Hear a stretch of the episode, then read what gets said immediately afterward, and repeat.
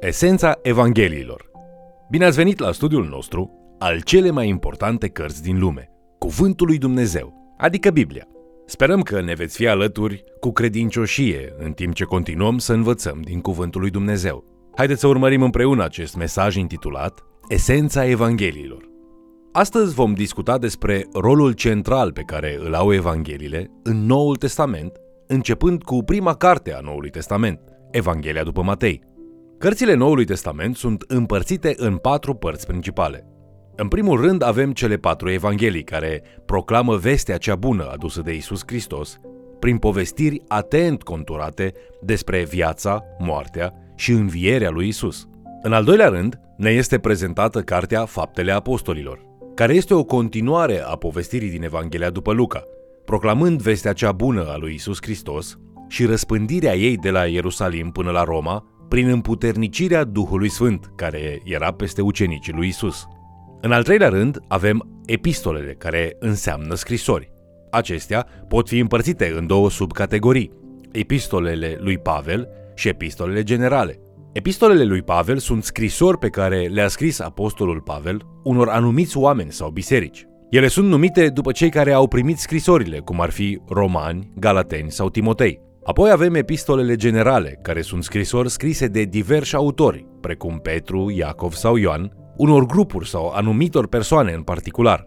În afară de evrei, epistolele poartă numele autorilor, cum ar fi 1 Petru și 2 Petru. În al patrulea rând și în cele din urmă, Noul Testament se încheie cu o carte apocaliptică, numită Apocalipsa, care folosește revelații puternice, pline de simboluri și imaginație, în care este descrisă instaurarea finală a împărăției lui Isus. Atunci când oamenii încep să studieze Noul Testament, în general ei încep cu Evangheliile, Matei, Marcu, Luca și Ioan. Unii ar fi de părere că aceste cărți despre viața, moartea și învierea lui Isus sunt miezul Scripturii, ei spun aceasta deoarece tot ce se întâmplă înainte de Evanghelii îi pregătește pe oameni pentru venirea lui Isus, iar tot ce se întâmplă după Evanghelii îi învață pe oameni despre ce înseamnă viața trăită în lumina lui, identitatea lui, lucrarea și marea însărcinare, cât și promisiunea revenirii lui. La fel ca în orice alt studiu al Scripturii, ne dorim să înțelegem ce spune un anumit pasaj ca să putem să îl aplicăm în mod adecvat în viața noastră. Întotdeauna este bine să-ți pui aceste trei întrebări. În primul rând, trebuie să te întrebi ce a vrut să transmită acest autor publicului original. Asta înseamnă că trebuie să analizezi textul cu atenție și să observi detaliile. În al doilea rând, trebuie să ne întrebăm la ce s-a referit autorul când a spus acest lucru. Aceasta implică o interpretare atentă a pasajului, ținând cont de contextul istoric, lingvistic și luând în seamă contextul mai larg al documentului, cum ar fi contextul pasajului în Cartea Bibliei sau a Testamentului și a întregului cuvânt al lui Dumnezeu. În al treilea rând, ar trebui să ne întrebăm ce înseamnă acest pasaj pentru mine. Am putea să numim această ultimă întrebare o aplicare personală și devoțională a Scripturii în viața noastră. Apostolul Pavel amintește credincioșilor despre importanța de a studia Scriptura, atunci când îi spune lui Timotei, în 2 Timotei capitolul 2 cu versetul 15, să fie sârguincios în a se înfățișa înaintea lui Dumnezeu ca un om încercat, ca un lucrător care n-are de ce să-i fie rușine și care împarte drept cuvântul adevărului. Aici Pavel folosește un cuvânt care în mod literal înseamnă a te strădui, noi știm că oamenii trebuie să se străduiască, să muncească din greu și să învețe să exceleze la diverse locuri de muncă importante și să stăpânească abilități valoroase. Totuși, mulți creștini tratează scriptura ca și cum ar putea fi învățată și stăpânită prin folosirea unor pasaje scurte din ea, aici colo. Nu aceasta este abordarea corectă. Dacă dorești ca scriptura să îți schimbe viața, trebuie să te silești să o înveți. Cât timp și efort ești dispus să depui în acest studiu, străduiește-te mai mult. De asemenea, trebuie să citești cărțile cerându-i lui Dumnezeu să îți vorbească în mod personal atunci când studiezi. Apostolul Pavel a scris în 2 Timotei, capitolul 2, cu versetul 2, Și ce ai auzit de la mine, în fața multor martori, încredințează la oameni de încredere, care să fie în stare să învețe și pe alții. Aici Apostolul Pavel îi învață pe credincioși să studieze Scriptura cu obiectivul de a acumula și de a învăța și pe alții, deoarece Scriptura trebuie să-ți schimbe inima, nu doar să-ți umple mintea. Prin intermediul transformării, Dumnezeu folosește oameni obișnuiți pentru a realiza lucruri neobișnuite pentru împărăția lui. În capitolul 24 din Evanghelia după Luca, doi dintre ucenicii lui Isus plecau de la Ierusalim pe drumul către Emaus. Aceștia ezită să dea crezare zvonurilor despre învierea lui Isus, dar petrec ziua pe drum, vorbind chiar cu el, fără să-l recunoască. Ei își varsă necazul lor legat de dezamăgirea cu privire la Isus, cum moartea lui le-a zdrobit inimile și le-a curmat speranța că el era Mesia. Isus îi mustră pentru înțelegerea lor superficială a promisiunilor biblice cu privire la Mesia. El spune în Luca, la capitolul 24, versetele 25 și 26, O, nepricepuților și zăbavnici cu inima, când este vorba să credeți tot ce au spus prorocii. Nu trebuia să sufere Hristosul aceste lucruri și să intre în slava sa? Apoi Luca rezumă și a început de la Moise și de la toți prorocii și le-a tâlcuit în toate scripturile ce era cu privire la el. Ce după amiază trebuie să fi fost. Mai târziu, după ce s-au grăbit să se întoarcă la Ierusalim, Isus apare în mijlocul lor și spune în Evanghelia după Luca, la capitolul 24, în versetele 44 și 45. Iată ce vă spuneam când eram cu voi, că trebuie să se împlinească tot ce este scris despre mine în legea lui Moise, în proroci și în psalmi. Apoi le-a deschis mintea ca să înțeleagă scripturile. Vedeți, oamenii nu înțeleg pe deplin scriptura, până când nu înțeleg că tot ce este scris în ea face referire la Isus. Biblia nu înseamnă doar o culegere de date istorice sau de altă natură. Nu este niciun manual științific. Din potrivă, ea predică despre natura lumii lui Dumnezeu. Este o carte de predici despre mântuire. Ea prezintă contextul pentru a putea înțelege realitatea creării și răscumpărării lumii de către Dumnezeu. Astfel, studiind Evangheliile, care sunt predici cu povestiri atent construite despre Isus, ajungem să studiem chiar miezul scripturilor. Iată o altă provocare în timp ce studiați. Deoarece Biblia ne vorbește în întregime despre Isus Hristos, citiți Biblia căutând mereu legătura cu Isus. Tot ce este scris în Vechiul Testament construiește un context care arată în viitor spre el, iar tot ce este scris în Noul Testament, după Evanghelii, arată înapoi spre Isus. În Ioan, capitolul 1, cu versetul 18, se spune despre Isus, cel născut din Dumnezeu, Nimeni n-a văzut vreodată pe Dumnezeu. Singurul lui fiu care este în sânul Tatălui, acela l-a făcut cunoscut. Isus, prin întruparea sa, a adus din prezența lui Dumnezeu adevărul despre Dumnezeu, pe care a vrut să-l facă de cunoscut oamenilor. Acum, dacă acest lucru este adevărat, și așa și este, atunci Isus Hristos este cea mai mare revelație a adevărului care a fost dată vreodată omenirii. Tot ce a fost El, tot ce a făcut El și tot ce a spus El este o revelație de la Dumnezeu. Evangheliile sunt cărțile care îl relatează pe Isus în modul cel mai direct pentru noi. Capitolul al cincelea din Ioan redă un dialog palpitant dintre Isus și liderii religioși. Isus le spune, dacă vreți cu adevărat să credeți în afirmațiile sau spusele mele, nu duceți lipsă de dovezi. Minunile mele vă arată cine sunt eu. Voi credeți că Moise este cel mai mare. Ei bine, Moise a scris totul despre mine. Și voi ați crezut că Ioan Botezătorul a fost un mare profet. Ei bine, Ioan Botezătorul a spus că nu era vrednic să îmi dezlege încălțămintele. Tot astfel, când am fost botezat, a fost și cuvântul Tatălui care a mărturisit despre cine sunt eu.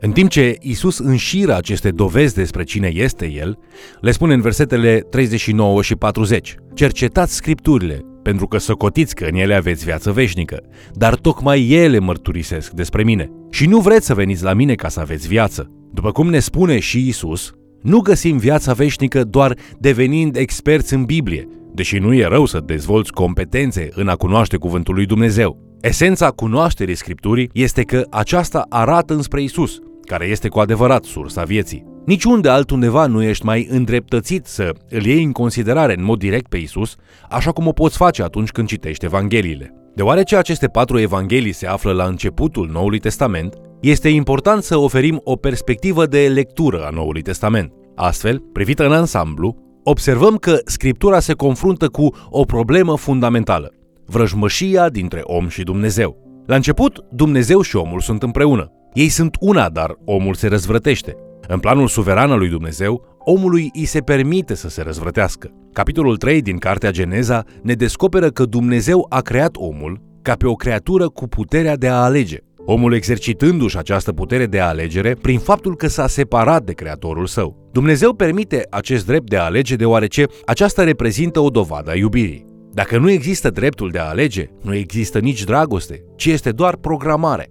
Și în aceste vremuri, omul încă își exercită acest drept de a alege să îi întoarcă spatele lui Dumnezeu și la tot ce a planificat el pentru om.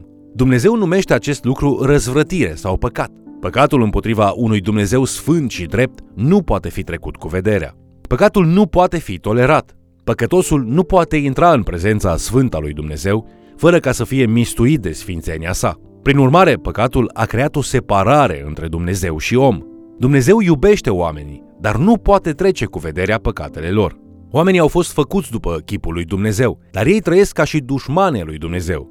Aceasta este marea problemă din Scriptură. Vechiul Testament vine cu promisiunea că Dumnezeu va face ceva cu privire la această separare ca să aducă răscumpărare și ispășire, astfel ca Dumnezeu și omul să poată fi din nou împreună. Dumnezeu îi spune omului, voi repara răul pe care l-ai făcut, astfel încât să putem locui din nou împreună. La fel și Noul Testament poate fi rezumat la spusele lui Dumnezeu către om. Vrei să mă crezi când îți spun că am făcut ceva în legătură cu separarea dintre mine și tine? Dumnezeu devine om în persoana lui Isus Hristos, iar moartea lui pe cruce oferă speranța de salvare pentru aceia care se pocăiesc de păcatele lor și cred în el. Isus le spune acestora, mergeți și spuneți tuturor vestea cea bună despre salvarea din păcat care poate fi găsită în mine. Spuneți-le tuturor, pocăiți-vă, credeți în Evanghelie și umblați în ascultare de Isus. Cele patru evanghelii, Matei, Marcu, Luca și Ioan, sunt numite evanghelii deoarece cuvântul evanghelie înseamnă veste bună. În contextul lumii biblice, înseamnă vestea bună de pe câmpul de luptă. Reprezintă mesajul predicat orașelor din jur atunci când poporul evreu obținea o victorie asupra dușmanilor săi. Acest termen ajunge să fie folosit de profeți ca să transmită anunțarea victoriei finale a lui Dumnezeu asupra dușmanilor din lume, în timp ce își instaurează împărăția sa în mijlocul poporului său. În Noul Testament, vestea bună vorbește de asemenea despre victoria lui Hristos asupra păcatului și a morții în bătălia pentru sufletul uman. De-a lungul Vechiului Testament, îi auzim pe profeții și pe sfinții lui Dumnezeu spunând, știu că se va întâmpla, îl cred pe Dumnezeu când ne spune că ne va răscumpăra. Doar îmi doresc să știu unde aș putea să-l găsesc pe acela care mă va împăca cu Dumnezeu. În Noul Testament, îi vom auzi pe oameni ca, de pildă, Andrei, care se grăbește să îl găsească pe fratele său Simon Petru și îi spune Noi l-am găsit pe Mesia. Veți auzi și despre Isus, care stă la fântâna din Samaria, în timp ce o femeie spune Știu că urmează să vină Mesia și când va veni, El ne va spune toate lucrurile. Și l-auzim pe Isus care îi răspunde femeii Cel care vorbește cu tine este acela. Eu sunt Mesia. Așadar, ce am învățat în lecția de astăzi? Am lansat studiul nostru despre Evanghelii, luând în considerare rolul central pe care Evangheliile după Matei, Marcu, Luca și Ioan îl au în propovăduirea veștii bune despre Isus Hristos prin povestiri extrase din viața, moartea și învierea lui Isus.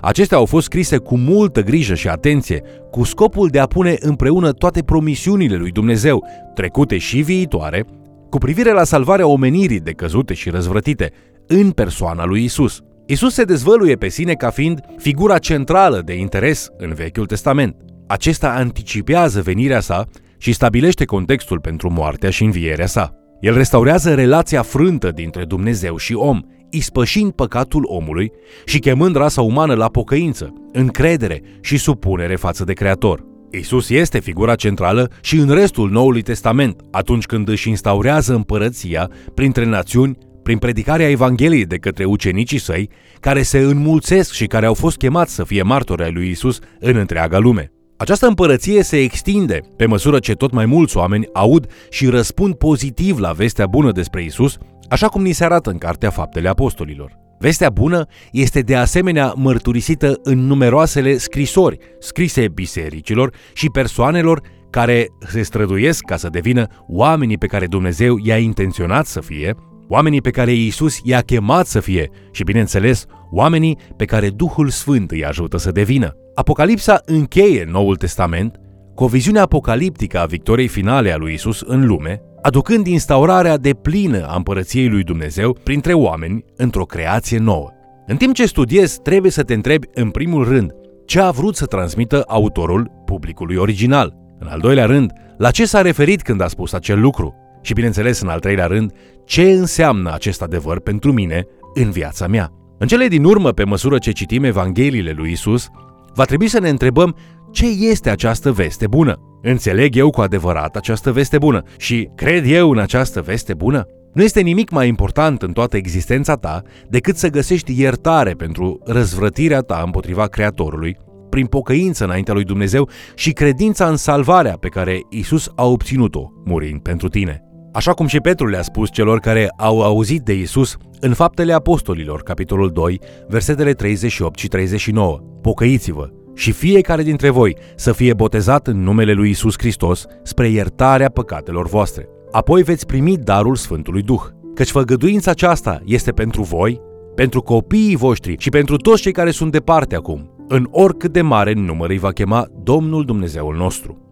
Vă mulțumesc pentru că ați fost alături de noi studiind Cuvântul lui Dumnezeu. Speranța mea este că vă veți angaja să fiți un student credincios pe măsură ce continuăm să aprofundăm scripturile. Cea mai mare dorință a lui Dumnezeu este ca noi să ne împăcăm cu El, astfel încât să îi putem aduce și pe alții la cunoașterea mântuitoare a lui Isus Hristos.